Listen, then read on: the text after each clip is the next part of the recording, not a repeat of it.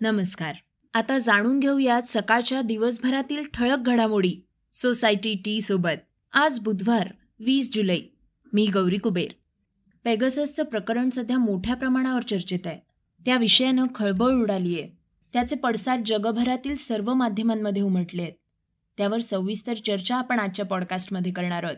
आगामी टोकियो ऑलिम्पिक्समध्ये एक सर्वात तरुण तर एक सर्वात वृद्ध स्पर्धक सहभागी होणार आहे. त्याबाबतही आपण जाणून घेणार आहोत. दुसरीकडे महाविकास आघाडी मंत्रिमंडळ विस्तार करणार असल्याची चर्चा आहे. सुरुवात करूया राज कुंद्राच्या बातमीनं. त्याला आता तेवीस तारखेपर्यंत पोलीस कोठडी सुनावण्यात आली आहे. हीच आजची चर्चेतली बातमी आहे. अभिनेत्री शिल्पा शेट्टीचा पती राज कुंद्रा अटकेमुळे चर्चेत आलाय.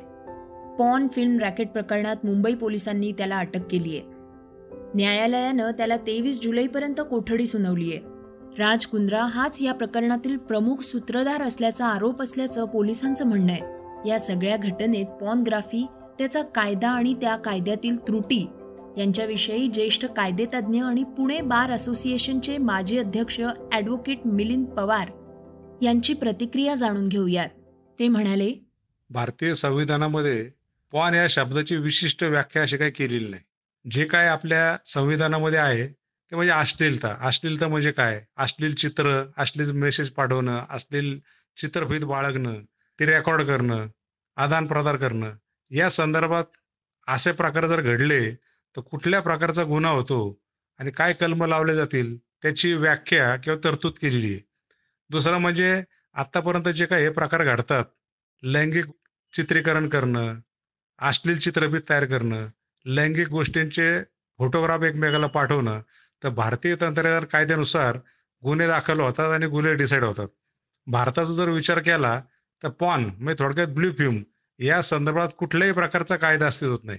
दुसऱ्या देशांचा विचार जर केला तर दुसऱ्या देशांच्या मध्ये ही एक इंडस्ट्री म्हणून त्याकडे पाहिलं जातं. म्हणून त्यांच्या तरतुदी त्यांचे कायदे वेगळे आहेत. पण भारतामध्ये असं कुठलंच नाही. आता लहान मुलांच्या संदर्भात एक विशिष्ट प्रकारचा कायदा आहे.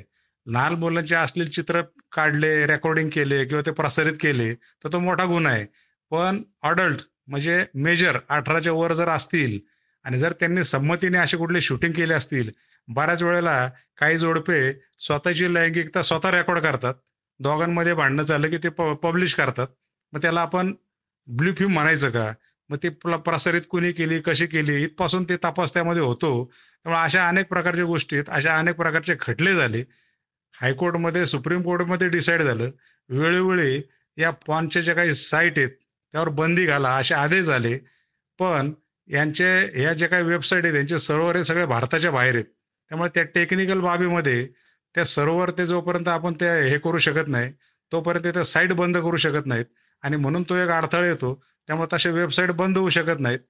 भारतामध्ये पॉन बघायला बंदी नाही. तुम्ही चार म्हणजे चार भिंतीच्या आतमध्ये किंवा जी जागा सार्वजनिक नाही अशा ठिकाणी तुम्ही बघू शकता. पण पॉनचं स्टोअर म्हणजे स्टोअर जवळ बाळगणं स्टोअर करून ठेवणं वितरित करणं विकणं किंवा आदान प्रदान करणं हा मात्र कायद्याने गुन्हा आहे. आणि आजपर्यंत जे काही असे प्रकार जे गुन्हे घडलेत ते आय टी ॲक्टनुसार त्यातल्या तरतुदीनुसार घडले डिसाईड झाले त्यामध्ये काही शिक्षाही झाल्या पण त्या आय टीनुसार. पण पॉन बनवण्यासंदर्भात कुठल्याही प्रकारचा कायदे नसल्यामुळे तशा कुठल्या संघटना नाही.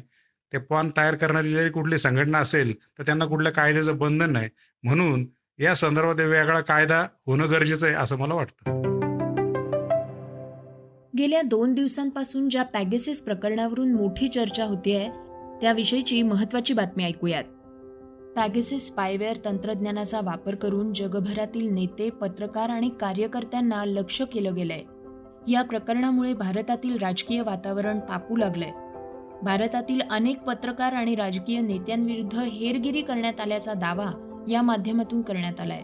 या पार्श्वभूमीवर संयुक्त राष्ट्रानं प्रतिक्रिया दिली आहे. हे प्रकरण चिंताजनक असल्याचं त्यांनी म्हटलंय. सरकारनी अशा प्रकारच्या तंत्रज्ञानाच्या वापरावर बंदी आणावी कारण यामुळे मानवांचे अधिकार उल्लंघन होत असल्याचं म्हटलंय. संयुक्त राष्ट्रानं सांगितलंय की सध्या जे काही घडतंय ते धक्कादायक आहे. एनएसओ ग्रुपच्या सॉफ्टवेअरचा वापर आणि पत्रकार मानवाधिकार कार्यकर्ते यांच्यासह राजकीय नेत्यांची हेरगिरी हे सगळं कल्पनेच्या पलीकडे आहे. संयुक्त राष्ट्र मानवाधिकार उच्चायुक्त मिशेल बिचलेट म्हणाल्या की पॅगेसिस स्पायवेअरच्या मदतीनं हेरगिरीचा खुलासा चिंताजनक आहे. सरकारांनी असल्या तंत्रज्ञानाचा वापर तात्काळ थांबवावा. भारताला या तंत्रज्ञानाचा पुरवठा केलाय का? यावर उत्तर देताना एनएसओनं म्हटलंय की आम्ही कोणत्याही ग्राहकाची माहिती देत नाही. आमचे ग्राहक आणि त्यांची माहिती गुप्त ठेवली जाते. एक प्रेमानं भरलेला कप त्या जुन्या फोटो अल्बमसाठी ज्याची आज सहजच आठवण झाली.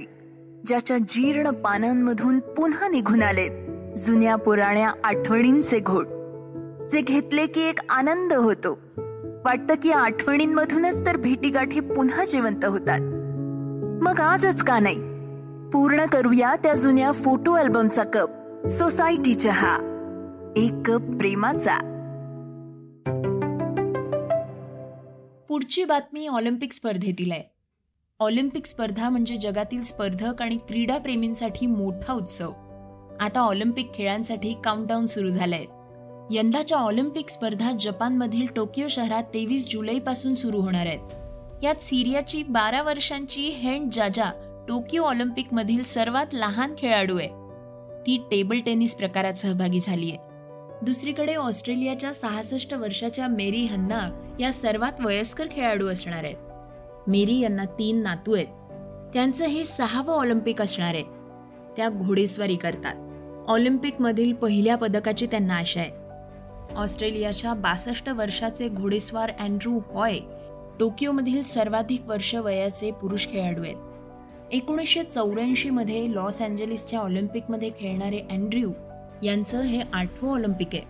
ते ऑस्ट्रेलियाचे सर्वाधिक वेळा ऑलिम्पिकमध्ये खेळणारे खेळाडू आहेत. भारताची अनुभवी नेमबाज असलेल्या तेजस्विनी सावंतनं चौदाव्या आशियाई चॅम्पियनशिप स्पर्धेतील फायनल गाठली.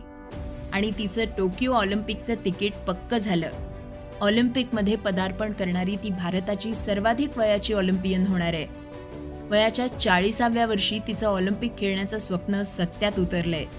जागतिक स्पर्धेत भारताला सुवर्ण पदकाची कमाई करून देणारी ती पहिली महिला खेळाडू ठरलीय. आता आढावा घेऊयात वेगवान घडामोडींचा.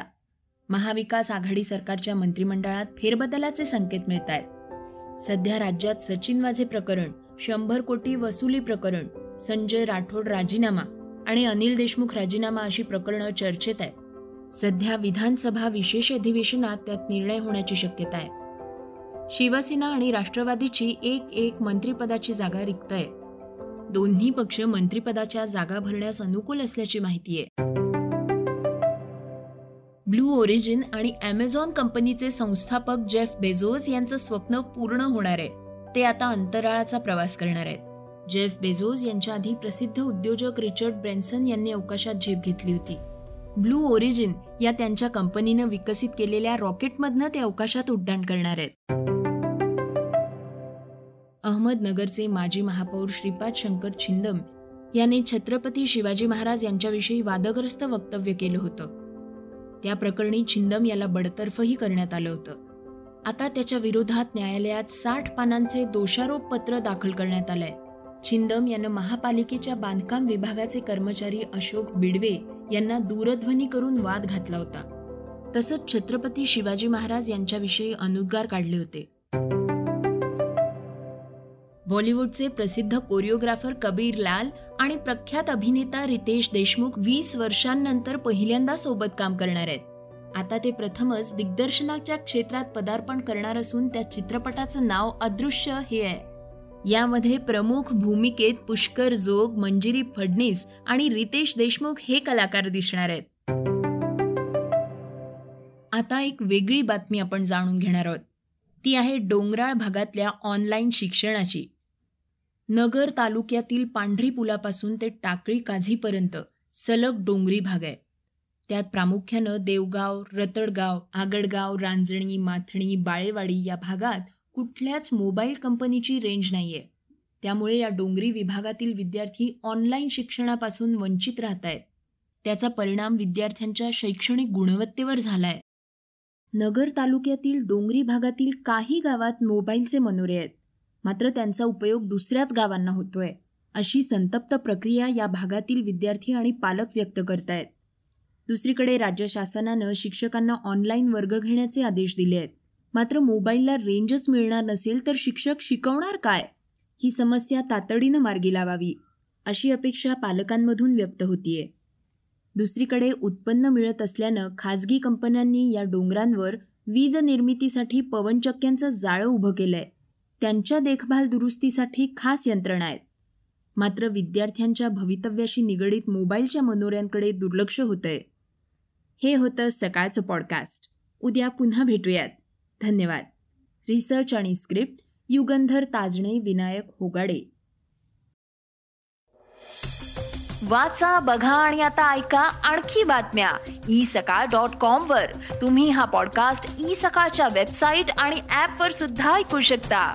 विसरू नका या पॉडकास्टला आपल्या आवडीच्या पॉडकास्ट ऍप वर सबस्क्राईब किंवा फॉलो करायला.